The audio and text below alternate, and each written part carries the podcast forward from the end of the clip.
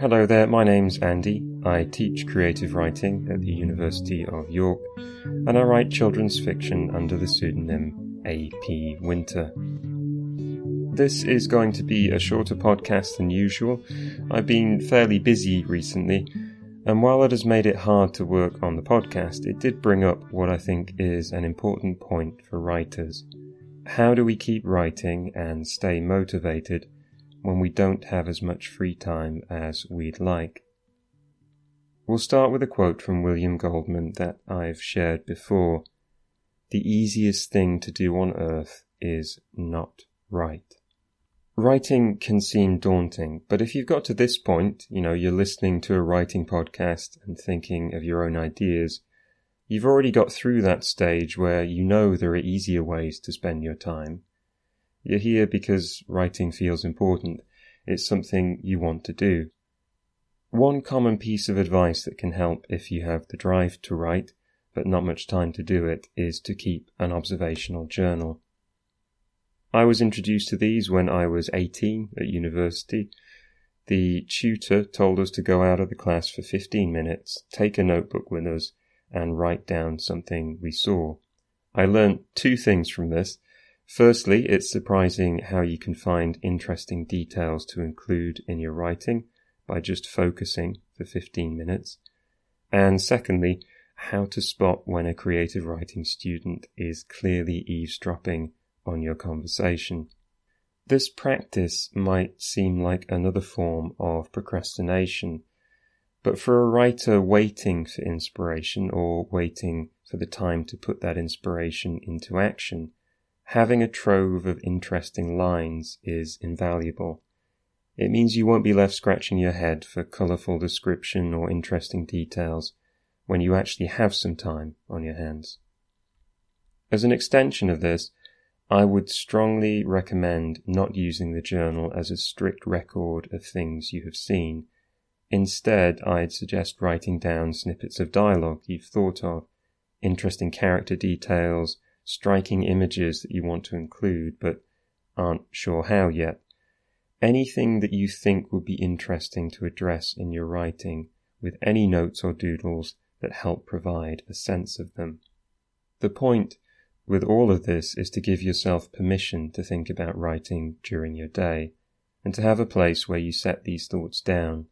I know from experience that however confident I am in my technical writing abilities, having long periods where I'm not thinking about ideas or looking for story inspiration erodes the ability to get work done. Basically, it's really hard to make progress as a writer if being a writer is something you only switch on when you have a quiet moment and a blank page in front of you. So find ways of letting yourself think about it and write down your thoughts before they're lost.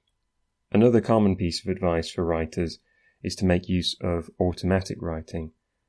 This is a term that goes back to seances, I think, but what we mean by it is just writing without thinking too much about the result.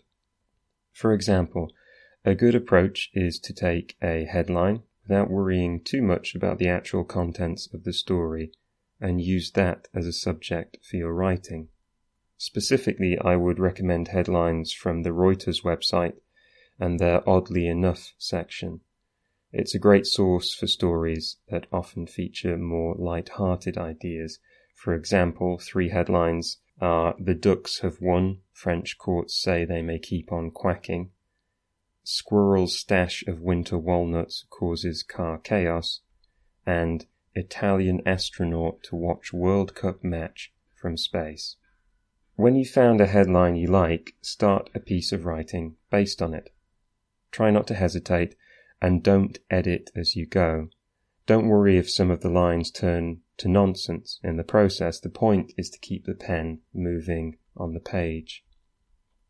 This is an exercise that can fit into whatever length of time you have available, but I'd recommend just taking five minutes on it whenever you can. To begin with, it will feel strained and you might find yourself using familiar formulas to set your thoughts down, but as you practice, you'll find yourself growing more relaxed, getting more creative, and hopefully discovering some turns of phrase that you're proud of. And of course, if you discover lines, phrases, or images that you like, make sure to record them in your journal so that you can make use of them another time. Now, obviously, everyone is at different stages with their writing, and it may be that your challenge isn't practicing your skills or finding ideas, but getting enough time to make progress on a specific project. Obviously, there's no easy answer for this, at least not one that I've discovered, but an approach that I've found helpful to stay motivated when the time to work on a project just isn't there is to focus on the crash moments in your story. By this, I mean the instances that set the story spinning in a new direction. One of my favourite of these is the arrival of a new interesting character. Think about how you will introduce them to present intrigue to the reader. How will you provide a sense of them being important without making it too obvious? Will they like or dislike our main character? And will that change? Do they arrive swinging from a rope onto the deck of a pirate ship, or standing to take the stage with a bundle of papers under their arm?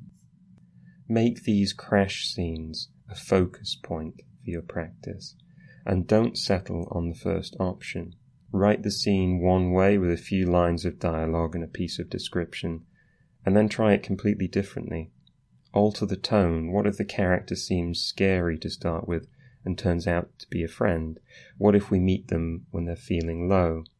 Go through the possibilities and jot down ideas so that when you get some time to actually complete a full chapter, you've already tested out a few options and know which one you like best. The thing that I like about this is that this process can take five minutes a day, just like the automatic writing, but the results can be so useful for the final project. As a final tip, I think I may have mentioned this before, but set goals for yourself. Think about what you aim to achieve with your writing this week, this month, and this year, so that you can see the project not just as one big mountain you have to climb, but a series of achievable goals. I think that's everything I have time for this week, I'm afraid. Um, I hope some of that was useful. For more ideas around the nuts and bolts of prose and generating ideas, check out the episodes The Wonderful Wizard of Prose and Find Your Big Idea. Thank you to everyone for the amazing reviews so far. Being compared to a broken vending machine is a new one, but I think it's fairly accurate. I promise when I find a way to monetize the podcast, I will. In seriousness, it makes a huge difference, so thank you very much, and please do rate the podcast and share it however you can. All aspects of this podcast were created by me. As always, you can reach me via Twitter or my website by searching for AP Winter. I will try to get something new posted again soon. I hope you'll join me then.